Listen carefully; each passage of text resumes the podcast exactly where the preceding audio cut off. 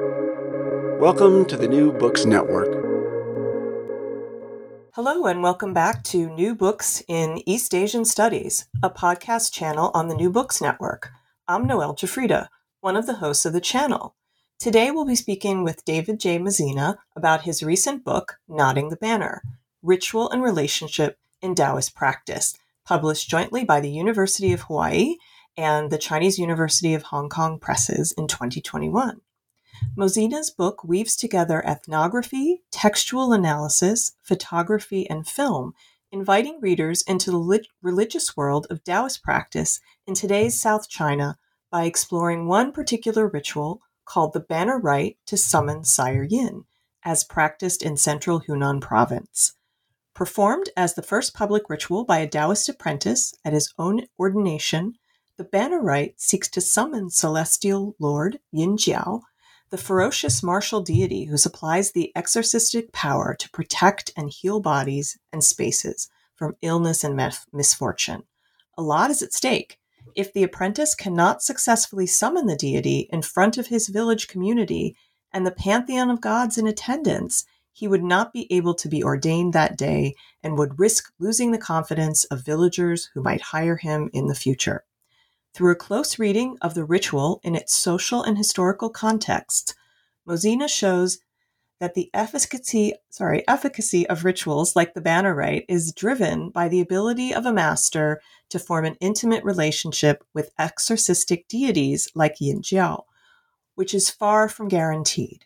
Mozina reveals the ways in which such ritual claims are rooted in the great liturgical movements of the Song and Yuan dynasties, and how they are performed these days amid the social and economic pressures of rural life, rural life in post Mao era. Knotting the Banner will be of interest to students of and scholars of Taoism and Chinese religions, and will also appeal to historians of religion and anthropologists, especially those working on ritual. Now, David J. Mozina studies contemporary Taoist, Chinese Taoist, and Buddhist ritual in central Hunan province and the roots of that ritual in the Song and Yuan periods from the 10th to the 14th centuries. He also studies ritual traditions of late imperial China. And this book, Knotting the Banner Ritual and Relationship in Taoist Practice, is his first monograph. David, welcome to the show. Thank you very much for having me, Noelle. David, I'd like to begin by asking you a bit about your background and research interests. So, can you tell us a little bit about how you got started in the field? Well, um, I was starting to feel quite late, actually. Uh, I had started uh, doing a doctorate at Harvard University under Michael Puett in early China. Uh, so, early Chinese religions was my interest. And um, before that, I had come out really from a religious studies background, not China at all. And so uh, I had studied at Columbia and uh, after at Harvard um, in a specific tradition of religious studies that uh, some people call the phenomenology of religion. So I was influenced by people like John Carman and Rachel McDermott, Jack Hawley at Columbia, or at uh, Harvard and Columbia, Diana Eck, Kimberly Patton, Larry Sullivan, John Carman. So these are not names that people in East Asian studies would know. Um, so uh, I'm working with Michael Puett on early China, and I just passed my exams, and I was distraught, really distraught. Um, almost in tears, I confided in him, uh, saying, Look, I just don't feel the early period material very well. It just doesn't speak to me. It feels cold. And Michael, uh, in his characteristic enthusiasm, said, Well, why don't you try something else? Well, how about something contemporary? Uh, and so I thought about that, and um, and that made sense to me because the early period uh, is lacking context which is why really good theoretical minds like Michael's um, have so much space to play.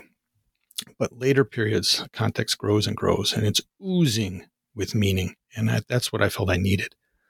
So at that point, I had already been sort of interested in Taoist things, partly because no one studied them. And I'd only read one book at that point by John Lagerwey, his 1987 book, uh, Taoist Ritual in Chinese Society and History. And I didn't understand it, but I was intrigued. So um, I felt compelled to actually fly to Paris, where John Lagerwey was working um, uh, at the uh, uh, École Pratique des Hautes and uh, we spent an afternoon in his in his um, Paris apartment. And I told him my story, and his eyes lit up. And he said, "Look, two guys from France, Patrice Fava and Alain Arrault, uh, who are both uh, in the Beijing bureau of the École Française d'Extrême Orient, or EFEO. Um, they just won a Jiang Jingguo Fellowship to work on local Hunan religion. Why don't you go there? I'll call them. Why don't you go there? Just go to Beijing and see if you can tag along. Uh, so, you know, I felt this was too serendipitous to pass up. And so I did that. So I flew to Beijing and uh, Patrice met me um, and took me to the office, the Peking uh, Bureau office of the EFEO, and um, just inundated me with what he had been finding and that the EFEO office has started to work on the past few years. Patrice um, went to Hunan. Well, Patrice was collecting uh, little wooden statues of uh, deities or ancestors or both uh, in the antique markets around Beijing and in the back of them was carved um, consecration certificates that said that sort of uh, were written out when the image was consecrated. Uh, so it gave the address, it gave the deity, it gave everything. It was incredible material. And uh, material was so rich, and he collected so many, and others started to collect these that uh, the EFEO was reoriented then to work on this project and so then Patrice went, started to go to Hunan to try to find the roots because he had the addresses of these uh, statues. And he just poked around and he met all of these Taoist practitioners, local practitioners, or practitioners of local rites that, you know, we'd never heard of before.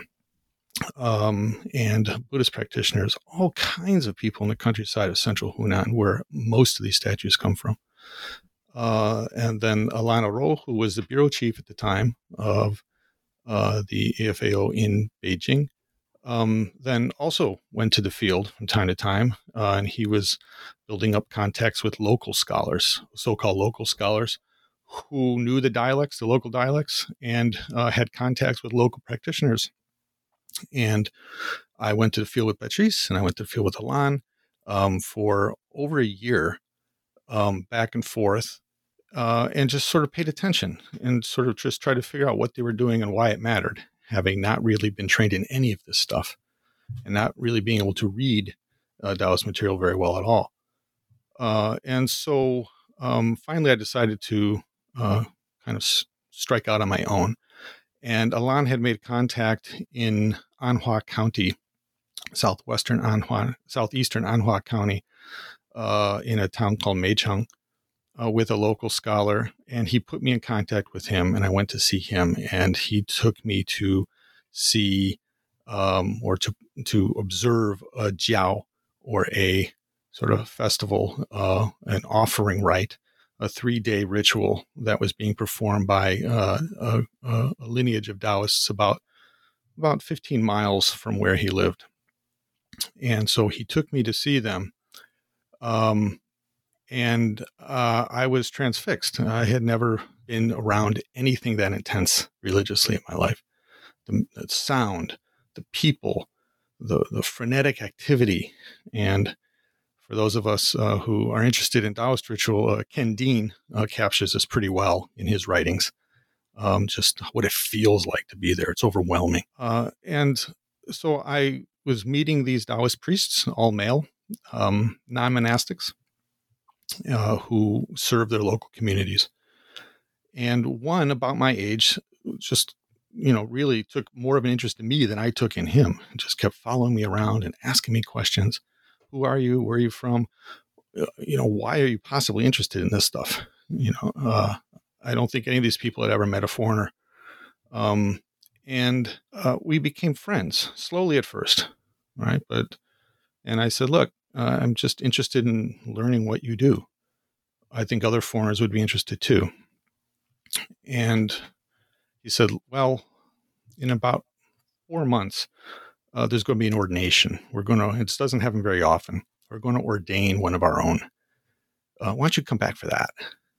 And so uh, I went back to Beijing and uh, shared my findings with Patrice and Alain, and I did that. And so I went back to Hunan and uh, I observed then the ritual at the heart of this book, which is an ordination, which is one of the first um, sort of rituals that or performances that I had ever sort of seen. So I didn't really know what I was looking at. I just tried to capture everything with film and with photography. Uh, and so that's where this this began, uh, all really very serendipitous. And then I was so overwhelmed with the just sheer mass of data, and I had no idea what I was looking at. I, w- I got depressed again, and I went back to Beijing, and uh, and it came to me that I really needed to spend time there with these practitioners, with these priests, and so I arranged then to go live with them. Uh, and so I went and lived with them for an entire summer, almost four months, and just shadowed them. They allowed me to film everything they did. And then when we weren't filming or when they weren't practicing either funerals, which they do, or uh, uh, jiao, which are Taoist uh, festivals or rites uh, for the good of the community, or minor rites for households uh, to protect uh, or heal from demonic afflictions, uh, places, and bodies. When we weren't doing that, um, they slowly taught me we worked through the rituals. We would look at film that I took they taken on my computer, and they have manuals that script the uh, rituals. Uh, not unlike I'm Roman Catholic, uh, grown up in Roman Catholic uh, tradition, so not unlike lectionary that you would find on an altar in a Roman Catholic church. And uh, and we worked through them, looking at the film, looking at working through the, the manuals, and that was really the foundational education because so much of the ritual uh, isn't written down. Uh, it's kept in oral form. And so they let, they extended to me then these oral teachings, uh, Kochuan in Chinese, um, that is really only supposed to be shared with those who are initiated. And so they let me into their world. And we had sort of built a kind of trust and respect for each other. Um, and it was really uh, remarkable. It was difficult. Um, most of the time, it's in dialect. The dialect is very hard. Um, I can't understand more than a simple sentence. Um, so the younger uh, priests then would have to translate everything into Mandarin. Um, and, you know, I recorded a lot and then asked them to write out important um, recordings of discussions that we would have, arguments that would be um, sort of spurred by my silly questions. Um, and it, but it turned out to be actually a really good research method, and it yielded uh, more than I could possibly write on in a lifetime. Um, so it was this serendipitous story that really began with despair in Michael Puett's office, and led to a series of offices, really, uh, down then to the sort of home offices of these of these Taoist priests in the middle of, of Hunan in the mountains. So that's the story. Wow, that's amazing. You had terrific access and um, spent so much time building their trust and to be able to do all that filming and, and to work with translation of dialect. That's fantastic. So you started, you, you've told us sort of how you got to work in Hunan and some of the experiences uh, that you had there. Um, a lot of your book is uh, talking about the experiences of a man named Chen Diwen who's the main practitioner in your study that you briefly mentioned um, in your remarks just a moment ago. Can you introduce us uh, to him and um, how he play, what role he plays in in your overall study? Yeah. So the center of the book uh, really focuses on on one ritual performed by one aspiring Taoist. He wasn't even a Taoist priest yet. It was his own ordination, his first public ritual. And I thought maybe to to give um, listeners a sort of sense here of like the, it sets the tone of the book. I would I read just just one paragraph from near the beginning of the book. I think really really paints a picture here of of what this book is trying to do. So here's the paragraph. Chen Diwen puffed on cigarettes one after the other as he sat on a stool on front on the front porch of the modest two-story brick structure in which he lived with his grandparents and wife. The house was perched on the side of a verdant hill above the tiny hamlet town, of Mount Xiashan, one of dozens of poor villages dotting the rugged hills west of Le'an Township in Anhua County in central Hunan province. He sat under the awning of the house, protected from the steadily pouring rain. From time to time, he stepped out onto the dirt path to look further up the hill, peering between the raindrops at a bamboo flagpole that had been erected in a terraced rice paddy, particularly at the blue cloth banner that billowed from it. It had been some time since he had finished performing the Taoist ritual, in which he produced a long talisman written on the three by eight foot banner and then hoisted it onto the pole. He craned to see whether the wind had tangled into knots the five pennant like streamers cut into the unattached end of the banner. He saw that it had not, that the long tapered shapes of the streamers continued to flicker almost like flames in the healthy breeze, as they were when he first raised the banner. Chund returned to his stool on the porch and avoided eye contact with the dozens of masters, relatives, and villagers who were attending his ordination into the priesthood that day. Nervously, he continued smoking. The absence of knots in the pennants meant that the deity he had summoned, Yin Jiao, during the ritual had not yet heeded his call. So Chen Diwen was this ordinand who would be ordained. And this is my first searing image of him, right near the beginning of the ordination, Jiao, of him just chain smoking, nervous, waiting for the streamers cut into this big cloth blue banner to knot hanging from the pole up on a hill in the wind. And I just felt the anxiety around it all. I mean, everyone was nervous everyone was nervous. You know, just people weren't talking much. It was it was palpable, even for someone who didn't understand the dialect. And so uh, I was like, wow, why, what's going on here? Why all this anxiety?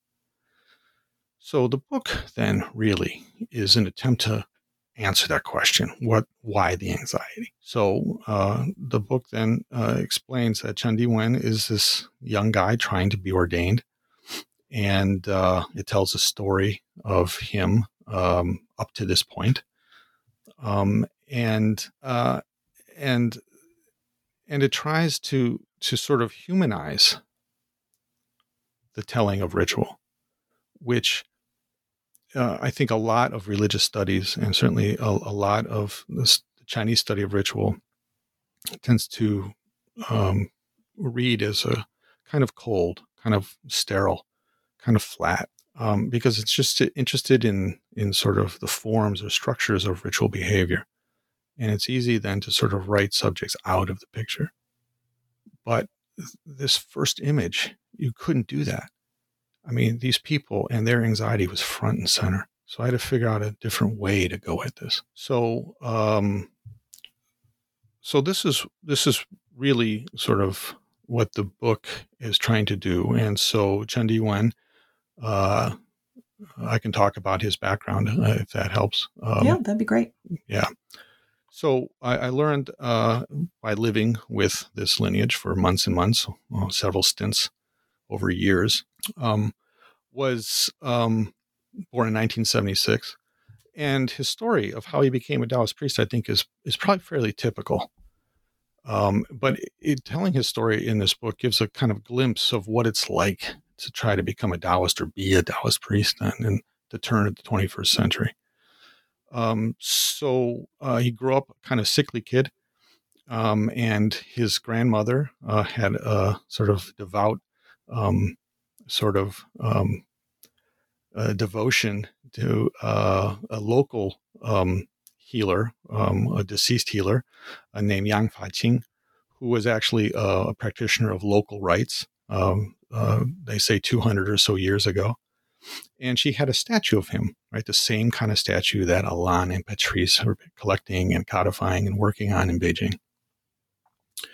And she prayed to him when uh, Chun was uh, six, seven years old.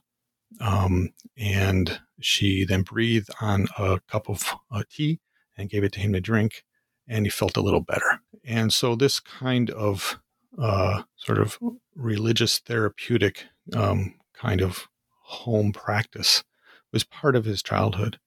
I think he was sort of born into this and he appreciated it. Uh, so as he grew up, then this is in the 90s, and this is when uh, the countryside is uh, still terribly poor, and uh, the reforms of Deng Xiaoping are just beginning to sort of take effect. And most um, people uh, Chen's age were going off to the coasts as migrant laborers to work in factories in Shenzhen and so forth. And uh, he didn't want to do that. He didn't feel like his body could take it. Uh, and so he kept looking for things to do, and he just never felt right. Uh, he didn't test into college. None of these priests do. Um, and so he decided one day then, uh, why not become, why not try to become a, a Taoist priest? And what drew him to that was the music. It was interesting.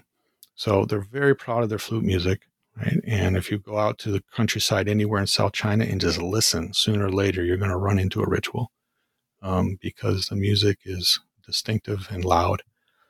Um, so he was drawn and he went to study then with a master not far from his home. Uh, and he began learning uh, dizi the bamboo flute, which is how you begin to learn to be a Taoist priest. You learn through the musical instruments, not with theory or not with practice. You learn how to chant and you learn how to play. And so he did that for four years. And then finally, then he uh, felt he learned enough to ask his master uh, to ordain him. His master agreed, and that's when I found him um, at the scene I just read to you. So that's a bit of the, background of, of Chen. Thank you. Mm-hmm. So, um, you all another major character in the book is uh, Celestial Martial Yin, um, this powerful martial deity with exorcistic powers uh, and you uh, explore him not only in the relationship that Chen is seeking to establish with him through ritual, but also tracing um, the history of his hagiography and uh, his role in liturgical practices, both then and now. I wonder if you could introduce us to Celestial Martial Yin and uh, and your exploration of him. Yeah. So, so understand that if I'm looking if the goal the goal of the book really is to is to look at ritual the way this particular ritual looks at itself and um, i had a teacher in, graduate school uh, larry sullivan historian of religion who used to say that every ritual is a theory of ritual writ large.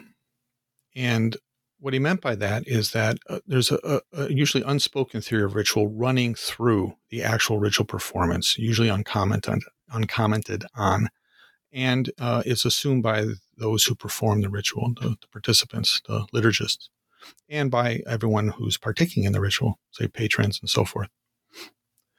And so the, the theory of ritual that's running through, I think, this ritual uh, is that ritual is a kind of communication right, between, in this case, the ordinand, Chen Diwen, trying to be ordained, and this one martial deity, Yin Jiao.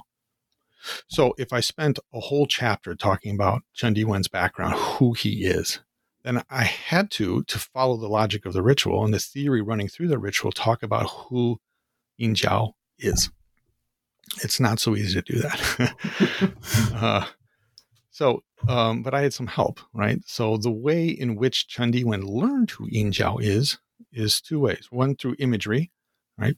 Uh, ritual scrolls of him that uh, were painted by uh, other masters in his lineage that are hung in altar spaces during uh, rites. Um, and so he knew what Yin Jiao looked like, and he had certain iconography. But then they also had a hagiography. Uh, and Yin Jiao studied, or uh, Chen Diwen studied that um, before this ritual where we meet him.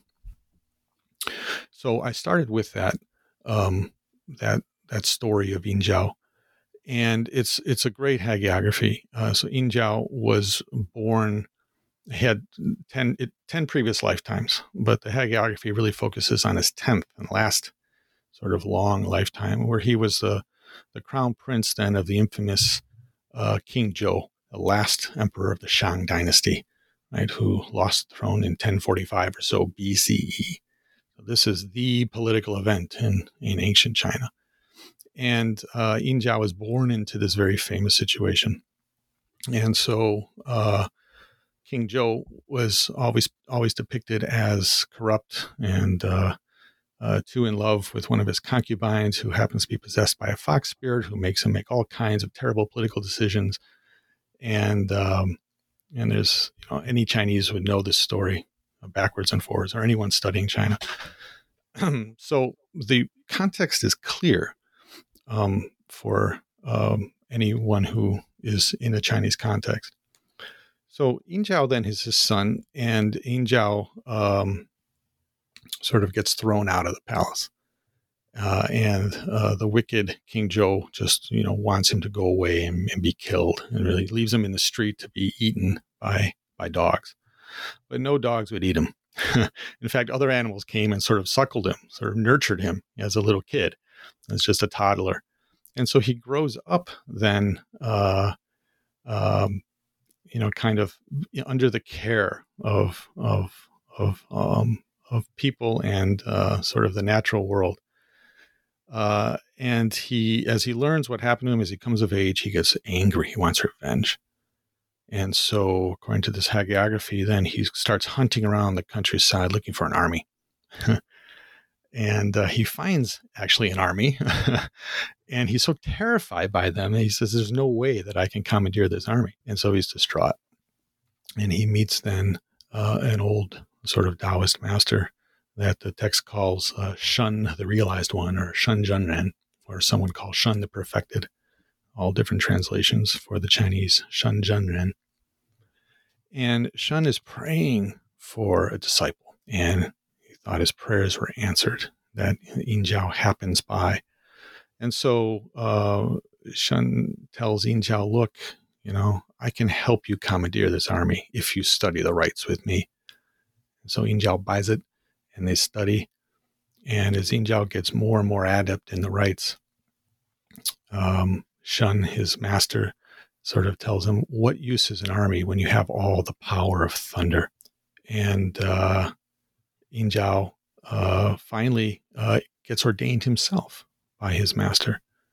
Um, and so there's this uh, great passages from this hagiography from this lineage in the middle of Hunan of uh, the oath that Yin Jiao takes to his master that I pledge allegiance to your you and your teachings, and should I ever defy them or go against them, then I will suffer the consequences. I'm, I will even submit to being reborn as a dog in a future lifetime. You know, humiliating. Uh, so Shun the perfected turns Yin Jiao then from a kind of lust for revenge then to a kind of love of the Tao and practice, and a, in a certain kind of exorcistic practice, practice then to harness the power of thunder in order to heal, in order to protect, in order to drive away demonic influences. So Yin Jiao has this sort of uh, wonderful story, right? That um, Chen Diwen, you know, close to memorized and so I did some some some detective work uh, and found that the story um, and and aspects of it are really rooted then in a, in a few extant sources I was able to find.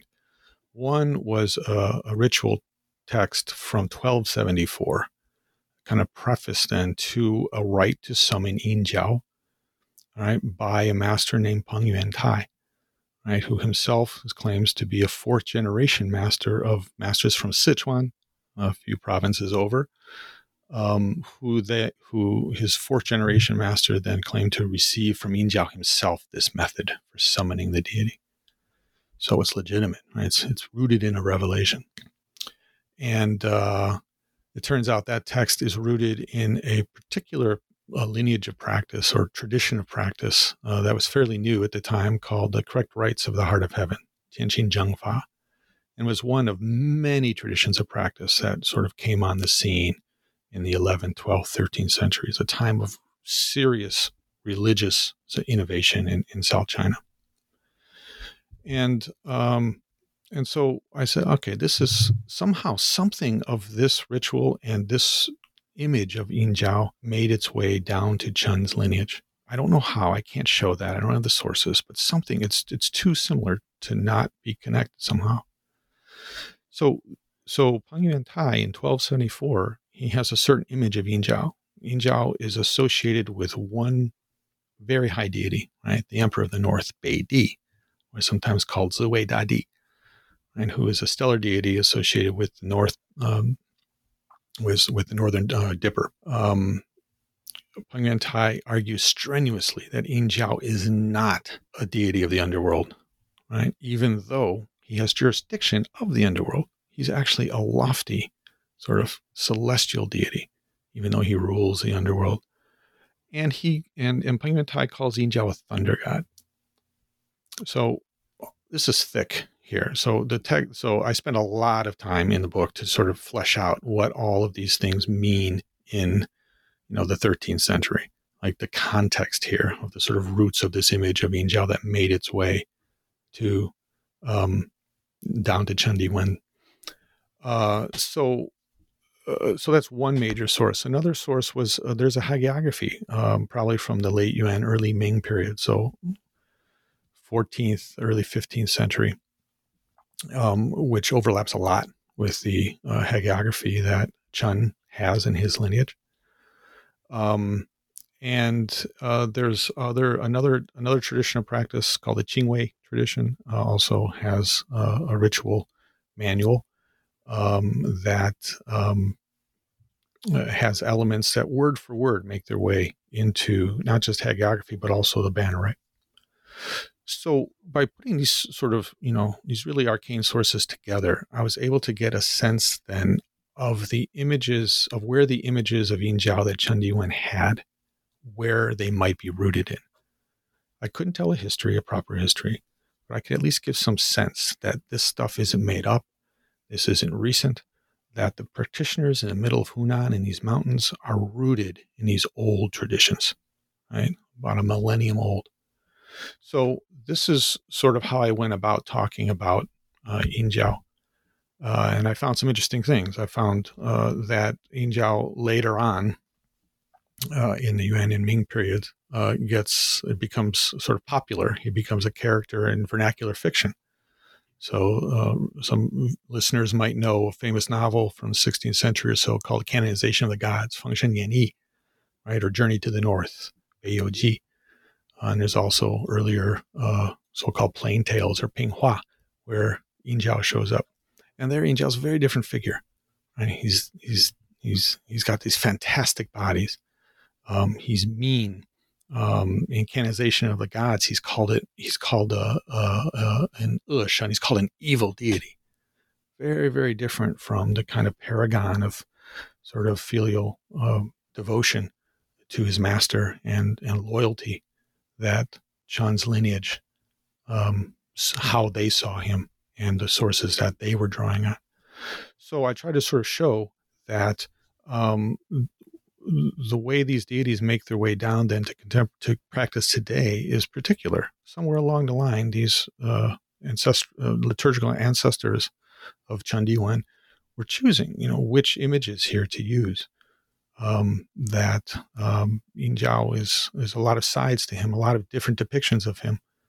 So I think uh, it should. I tried to shed a, some light on, on on on just how complex I think like religion on the ground really, really is and has been. So this is how I went about sort of like, sort of talking about who Yin Jiao is. But the the the the point really was that uh, it was important for Chen then to know his version of Yin Jiao, to know that hagiography, to know that iconography in his lineage, because it's necessary for him to know who Yin Jiao is in order to summon him. So, so the first half of the book is really sort of fleshing out then these two subjects in this ritual, right? The two the two interlocutors. Um, so that's what the book tries to do. Great, thank you.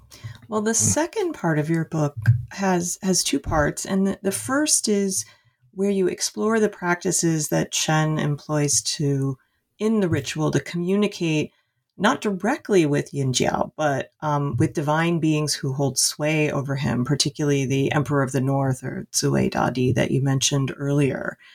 Um, and then you go on to explore the modes of communication that Chen has directly with the deity. um, and the production of a talisman. I wonder if you could tell us a little bit about Chen's uh, ritual appeals to um, Yin's superior, the Emperor of the North. Yeah. So, so the second half of the book kind of like sort of shows how these two subjects that were just fleshed out in the first half of the book, how they kind of come together in this Banner Rite ritual and how they attempt to sort of form a bond. Um, so, so yeah, so one chapter is really um, a, still sort of preparatory in a way. What Chen Diwen learned to do was he learned how to recover what these these these priests call their, their his divine self, and uh, and so what he had to do is through he had to he had to establish then a way to communicate, as you said, not just with Yin Jiao, but with the people around Yin Jiao who are important to Yin Jiao, right? This Emperor of the North is, you know, sort of uh, the, the the high deity that he sort of serves, and his own master, this Shun the Perfected or Shun the Realized One. So, so he had to. So the the ritual sort of compels uh, or or sort of scripts for for for Chen a, a way to sort of create a common ground or foundation by which to communicate with these deities.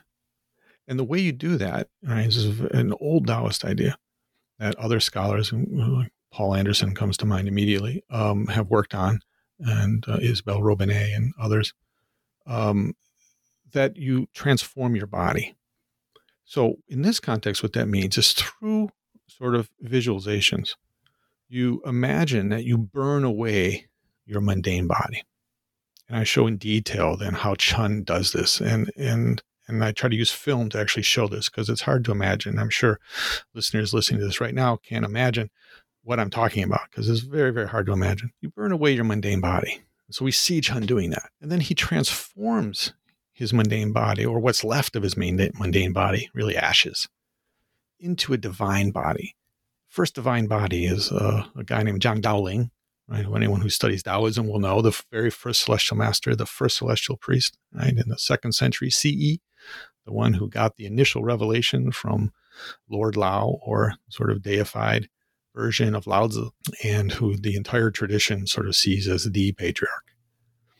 So he first transforms into this divine body of Zhang Daoling, and then he transforms into the divine body of another deity, right, named Zhen Wu, right, who's often paired with Zhang Daoling in the ritual forms of South China. And then, right, he goes further, right? In this as a, in this deified body, right, he recovers sort of his true self. And in the language of this ritual, what that means is that he recovers, right, from the formless void prior to the beginning of the world, his true primordial self, right? What this tradition calls a yuan chen, right? Or a sort of a primordial asterism. It's, it's hard to translate. Um, at points, the, the, the ritual calls this the true person of primordial destiny, the yuan ming zhenren, right? And and what this is is it's it's it's it's through the power visualization, going back to the beginning of the world, Right? Taoist practice is about going back to the origin. Right? It is the the you know the it's just it's the tradition about origins. Right? so origins thinking runs through the entire tradition. So, right at the beginning, before the beginning of the world, there was nothing, and then there was something that was still primordial chi, right? Zu qi in Chinese right? And then the world starts to move. It starts, she starts to split. Things start to sort of uh, transform into one another, and then you have the phenomenal world emerge that we know. And so the world's a variegated sort of um, version of this primordial stillness. So Chen Diwen imagines here in his mind's eye that he goes back then to that moment, and in that void, then sorry, he sort of recognizes then his true primordial self, that part of him that is still pristine ancestral chi bequeathed directly by the Tao at the beginning of existence. That's a true self. He reclaims that. Poul Andersen uh, has uh, re- recently written a book called Paradox of Being from the Harvard Asia Center that really, really dives into this. And he gives a kind of philosophical reading of, of this ritual uh, which is widespread on, um, uh, which is you know well worth uh, reading. So as this sort of this this this true person here, that true person then can ascend to the celestial court, and then Chen Diwen can have audience to the Emperor of the North himself, and he can request the Emperor of the North decree that Yin Jiao obey the summons, his summons, and that's what he does. And so I try to show that in a book. It's very, very hard to write about this in a way that can hold a reader's attention. And so I try to write about this in a book, like weaving in film and and in photography. Because again, you can't possibly imagine this. It's too fantastic. So, um, so I try to sort of make this as concrete as possible, and like really, you know, what's it like to be this ordinand? You're doing this ritual. So this is what uh, is necessary then for Chen to try then to summon this deity. He first has to go to the deity's boss. but he has to he has to come correct, which I love. He has to he has to go in the right form, right? He can't just waltz in and say, "Hey, I need a decree that, you know, one of your deities will obey my summons." He has to sort of deal with the gods on their terms. And I found these profoundly religious, profoundly religious dealing with the gods on their terms. And so uh, Chen does this. He learned to do this from his masters. He took this seriously. He was worried whether he did it well enough. So um, I try to sort of just f- flesh this out as thickly as I possibly could because it's it is thick. So this is what gets then Chen in the in position then to actually summon Yin Jiao. So the end of the book is the summon. Great, thank you. Well, um, yeah. I want to sort of ask a question now because you mentioned film several times and, and photography, and we know how hard that is to capture in the, in the printed book and the printed word. So you have a companion website for your book. Can you tell us about it and what's there, and um, how do you anticipate uh, people um, interacting with it and, and learning from it? Yeah. So as I mentioned, I mean, how do you write about ritual, any ritual, without killing it? You know, without just doing such violence to it, it becomes, you know, unrecognizable and boring. So everyone who's written on ritual has this problem. Um, so um, so uh, I, I, didn't develop a website. Uh, I worked with a, a student uh, who developed his website, who's named Michael Burke, who's currently doing an MS in Library and Information Science at Simmons University in Boston. And he built a beautiful website. Uh, it's davidjmozina.com. So it's it's open access, and I encourage you to teach with it. If, uh, uh, those of you who teach Chinese religion, and um, I he used as his raw material, um, he used photography that is way beyond my level. So I had some friends, I had some help. So Doug Kanter is a friend of mine uh, who was a freelance photographer in New York City and in Beijing for 16 years. Uh, he covered 9 11, he covered the 2008 Beijing Olympics. Um, he uh, would regularly uh, uh, take pictures for the New York Times, Agence France Presse, Business Week, Financial Times, and so forth. Um, he's a very accomplished photographer. And we had become friends. He was living at Beijing at the time when I was really coming back and forth from Hunan. Uh, um, and we went down several times, uh, and he went down several times on his own and took just phenomenal pictures. Uh, so a lot of those pictures um, populate the website. Um, more recently, I've been working with another photographer named Nick Otto, who is a freelance photographer based in San Francisco now, but he also lived in Beijing and Shanghai for several years and he's published with the Washington Post, San Francisco Chronicle, Associated Press. He did work for Chen Kaige, the uh, Chen Kaige, the uh, director. Um, so, uh, you know, these are these are um, you know uh, excellent photography, and um, and I should say those of us who work in in Hunan uh, on on on Taoism and local religion, uh, photography is important to us. Patrice Fava is an incredible photographer, and his books are filled with stunning images. Alain Arrault's books are filled with stunning images. And so f- photography is just part of in, it's in the water for those of us who work in Hunan. So we, we can't figure out a way to actually talk about this and share it without showing it. So um, so it's hard to then work through the ritual part of the book, the so one of the parts I just uh, talked about, this transformation of the body business, this recovering of primordial self business. It's it's hard to write about that without without constantly referring to imagery. Otherwise, it just wouldn't make sense.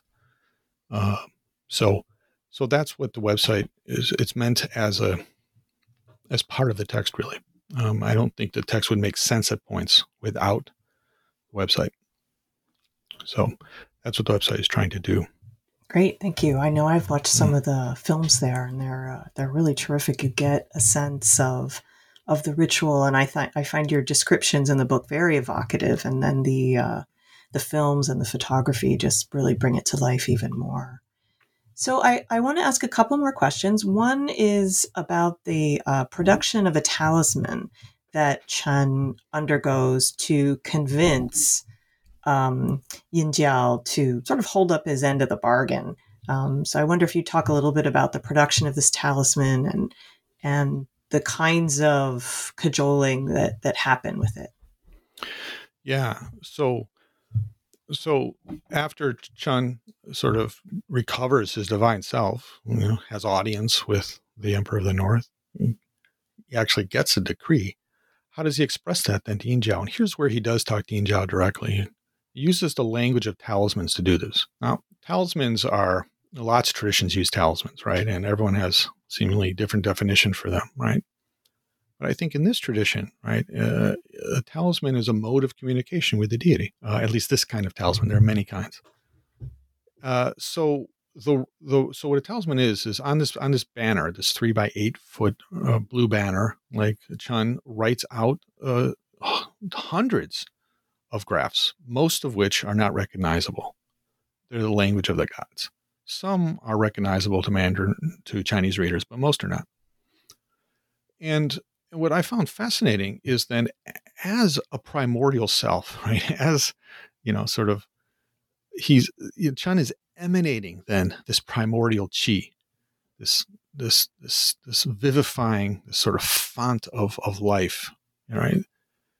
And he's he's he's emanating or channeling this chi into the talismanic writing itself. And so as he writes each graph, he's saying an incantation along with it, a breathy incantation. Right? So chi is associated with the breath. And and he's visualizing what he's writing and what he's speaking. So that that that combination here of voice, of ink, of imagination is imbuing every stroke of every graph comprising this talisman with the ancestral chi. And that that's what makes it able to signify in the celestial realm that Jiao dwells. So, for example, here, um, uh, I, I take readers through um, uh, moments of the talisman because it's very long. It would take volumes to do to work through all of it. Uh, but uh, the moment uh, that would make sense to us now in this conversation, the moment where he declares to Yin Jiao that you know he has atta- obtained a decree from the Emperor of the North that Yin Jiao should be summoned, right? And uh, he writes out four characters uh, in recognizable Chinese: Bei Di Chi Ling, the Emperor of the North decrees. And as he's writing each stroke, then he is saying the following The Emperor of the North himself raises celestial troops. He musters the myriad spirits. The great Emperor has a decree that today I implement. Marshal Yin Jiao quickly comply. And he's imagining then Yin Jiao sort of receiving this, this decree from his boss. Right? So just this really concrete moments here, again, which I tried to show with imagery film and um, uh, and still photography and um, drawings, uh, exactly sort of how this voice and this ink, uh, this writing and this uh, sort of visualized imagination come together. So that's one moment, right? There's another moment where he is um, uh, uh, Chen Diwen is is really speaking to Yin Jiao directly, and I think it's really fascinating. Um, so further on, again, the talisman ha- the talisman is compri- comprised of hundreds of graphs, and he's just writing them one on top of another until they create a great, huge ink ball mess. Like it's completely inscrutable, except to the gods. But So Chen is, is writing and writing and he's incanting and canting and he's visualizing and visualizing and he gets to a point where he uh, um, inscribes a certain um, taboo name of uh, Yin Jiao, and he incants the following. He said, You, Yin Jiao, pointed to heaven and pledged an oath. You pointed to earth and made a covenant. As soon as this heart seal is brought forth, Yin Jiao will appear. The heart seal is the taboo name that he's writing out. In the language here, the written language, the spoken language, and Chen's imagination, his he's the the the ritual here is is the is echoing here the oath that Yin Jiao made with his own master Shun the perfected, or Shun the realized one, when he turned away from his from his lust for vengeance to go after his father, the wicked King Zhou, and turn toward study of the Tao. And at this point, it's the the, the talisman is echoing then the hagiography that Chen had learned, right? Parts of the hagiography uh, read. This is a, a, a passage from the hagiography. Your, your disciple Yin Jiao is the crown prince of king zhou. I'm sorry let me set this up a little better. This is uh, when uh, shun is inducting Yin Jiao into the rites ordaining him. Um, shun says to Yin Jiao according to the hagiography your disciple Yin Jiao is the crown prince of king zhou and the queen. I'm sorry this I'm, I'm, I'm not doing this well. Let me back up this is Yin Jiao's voice here in the hagiography, right? And he's saying to his master, Shun the perfected, Shun the realized one, Your disciple Yin Jiao, me, is the crown prince of King Zhou and the queen. I was born their son on behalf of heaven and zealously intended to keep peace in the country, but it happened that my father, King Zhou, was without morals. He abandoned me to the great wild and relegated my mother to the chilly palace. Fortunately, I encountered, right, General Marquis Yin, right, one of those who raised Yin Jiao, who rescued me and nurtured me in my hapless life. When I was 18 years old, my heart harbored hatred for my father, and I wished to find strong military men to take revenge. When I met my master, he exhorted me to realize this action would be a great crime against heaven. I've already turned my heart toward goodness. I vow to obey my master's instructions, and so to the end will not be of two minds. Should I violate this oath, I'll be willing to suffer heaven's punishment. Chen is imagining that scene as he's incanting, as he's writing this graph. He goes on to another graph and he incants the following. This is Chen's voice. You, Yin Jiao, are the son of King Zhou, the god of the star great year who governs the heavens. Recall the past. Your mother already suffered her punishment. A white deer suckled you, and white birds clothed you. And the realized one, Shun, raised you, and you were awakened to the Tao and apprehended true reality. Upon seeing the realized one secret taboo name, you yourself will descend. He goes on to another graph, and Chen writes and incants the following Yin Jiao, Yin Jiao, hear me urge you over and over again. Underneath the tree in the mulberry grove, you already struck a covenant with your master. You pointed to the sun and pledged an oath. You pointed to the moon and made a covenant. As soon as this heart seal is brought forth, Yin Jiao will appear goes on to another graph. Actually, it's in legible Chinese, the graph of a dog. And Chen writes and incants If you keep your pledge, you yourself will descend. If you do not keep your pledge, you will turn into a dog for the next lifetime. All while he's imagining those moments in the hagiography that he knows. Now, I have never read anything about talismans that was so gripping, right? Talismans are usually talked about as a kind of text or a kind of material culture, a thing, an object, an artifact, right?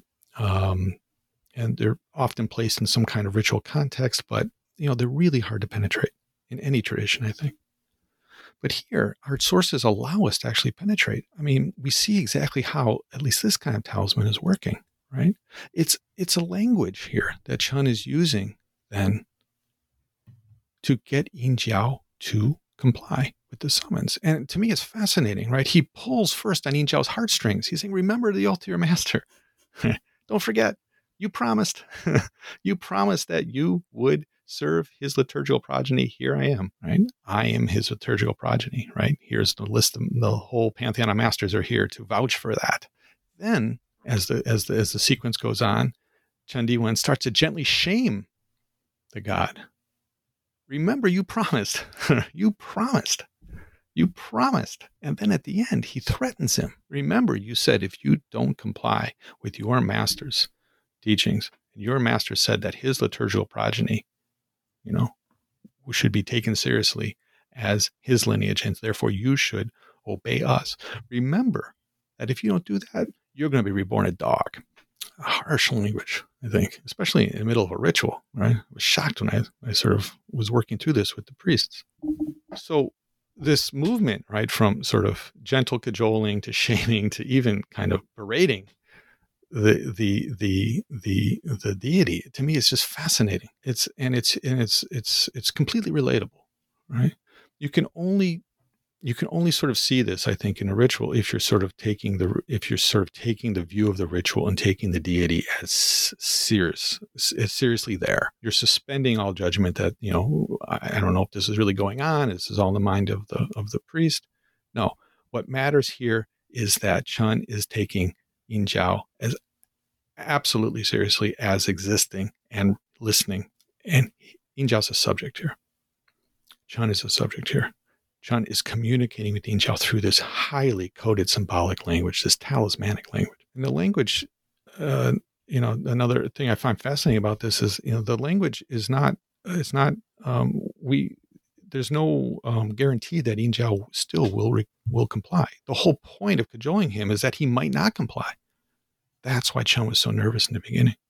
Yeah, no knots in the banner, so he's he's wanting that to happen. right, and that does happen from time to time.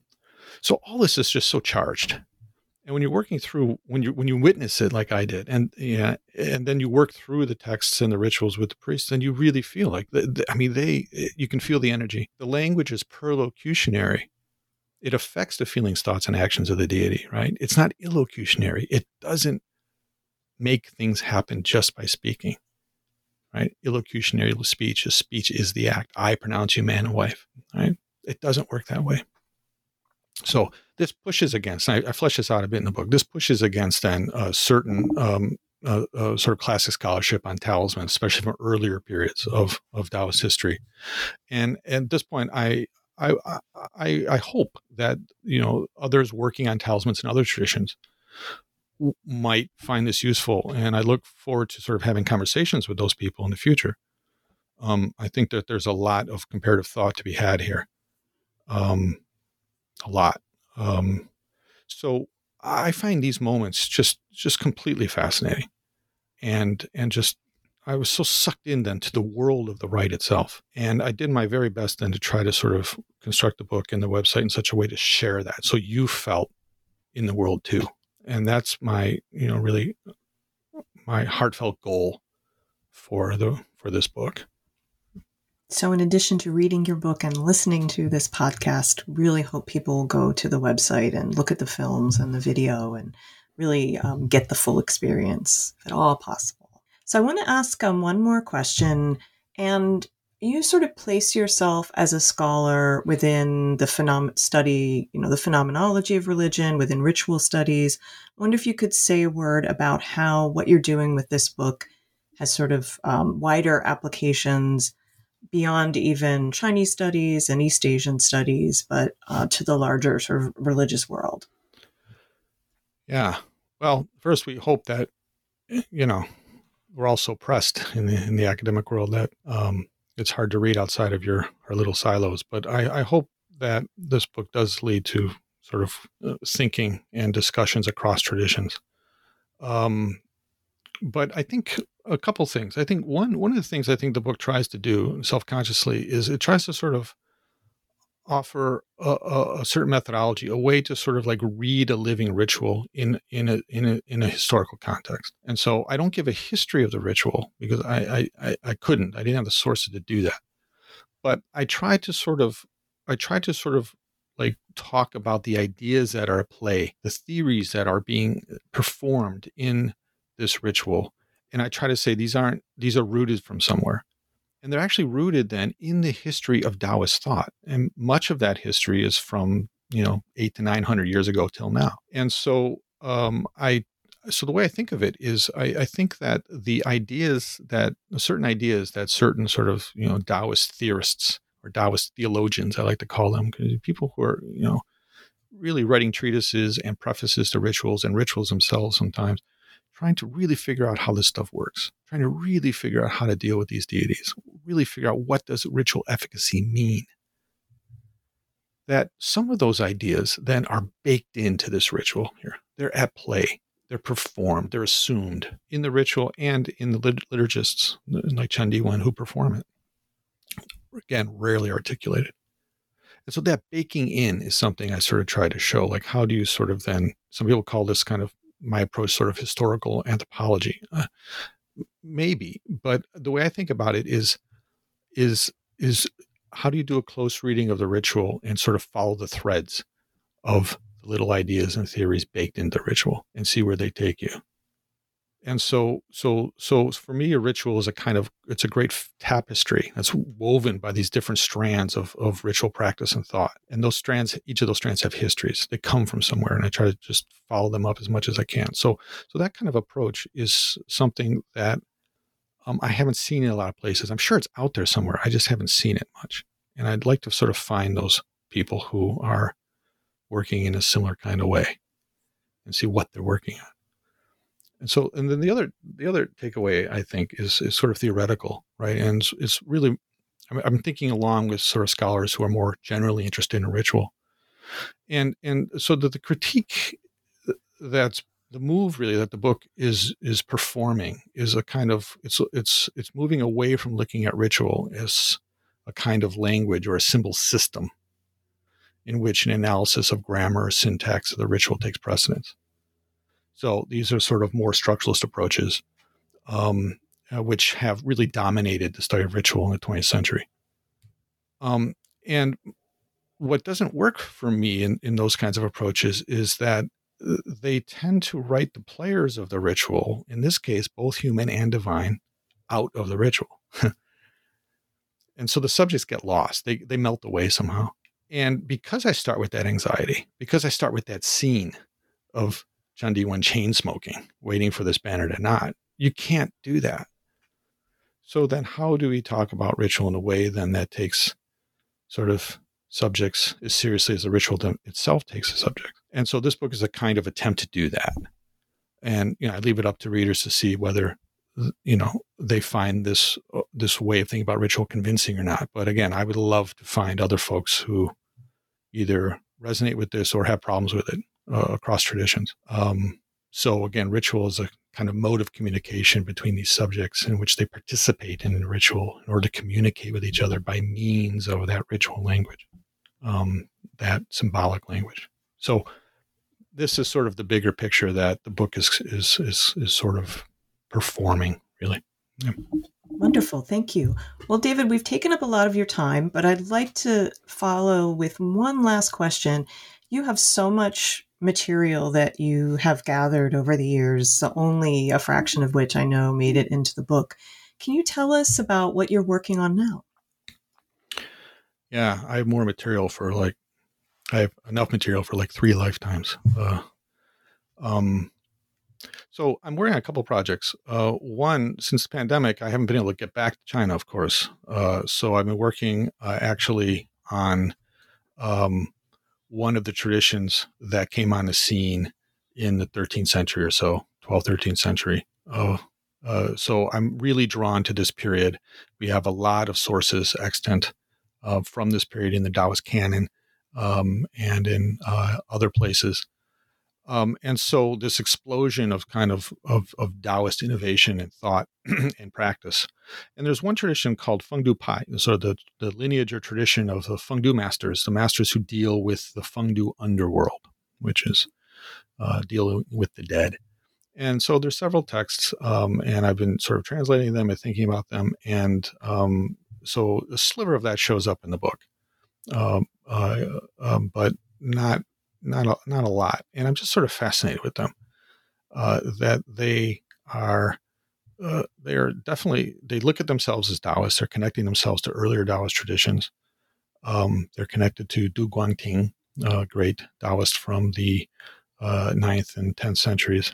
Um, they're connected to Shangqing practice and early celestial master practice for the Taoist uh, scholars out there.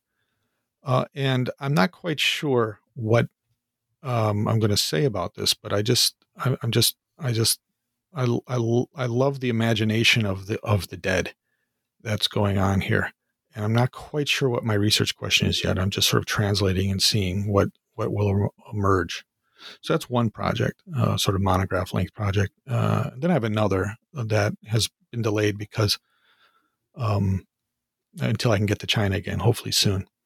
So in 2018, one of the senior Taoist, the living Taoist in the lineage, who helped me so much, kind of the intellectual force of the lineage, who really revivified the tradition when open practice became once again permissible in about 1990, after 35 years or so of on and off oppression. Um, he he passed away in uh, January of 2018. Uh, so uh, I immediately went uh, with my spouse, uh, Ling Jiang, uh, Jiang Ling, who's a scholar of uh, Song environmental history, actually at Boston College, and um, we met up with our photographer friend Nick Otto, and we participated in his funeral, which was heartbreaking and stunning, and you know, five days just grueling, and um, and so we have all of this stuff from the funeral, and the funeral is fascinating because uh, here you have a Taoist priest. Um, uh, who is sort of the the deceased sort of patron of a, a Buddhist funeral. And so here we see, and I, I, I didn't talk about it here, but in the book I talk a bit about the idea that these these masters practice multiple traditions at once. Often, this particular lineage practices Taoist traditions, but they also practice traditions that are Buddhist, and I talk a bit about that in the book.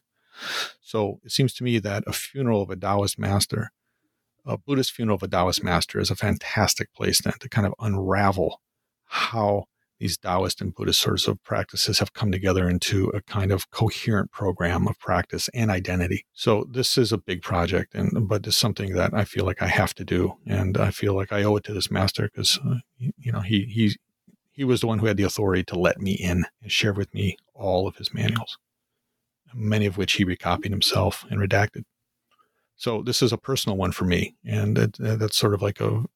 I think I, I need a bit more maturity. I think to actually do justice to that to that project but you know one book at a time right? exactly so those all sound like great projects and i want to say thank you so much for being on the show today i really enjoyed it and take care and hopefully we'll all be able to get back to our research sites sooner than later.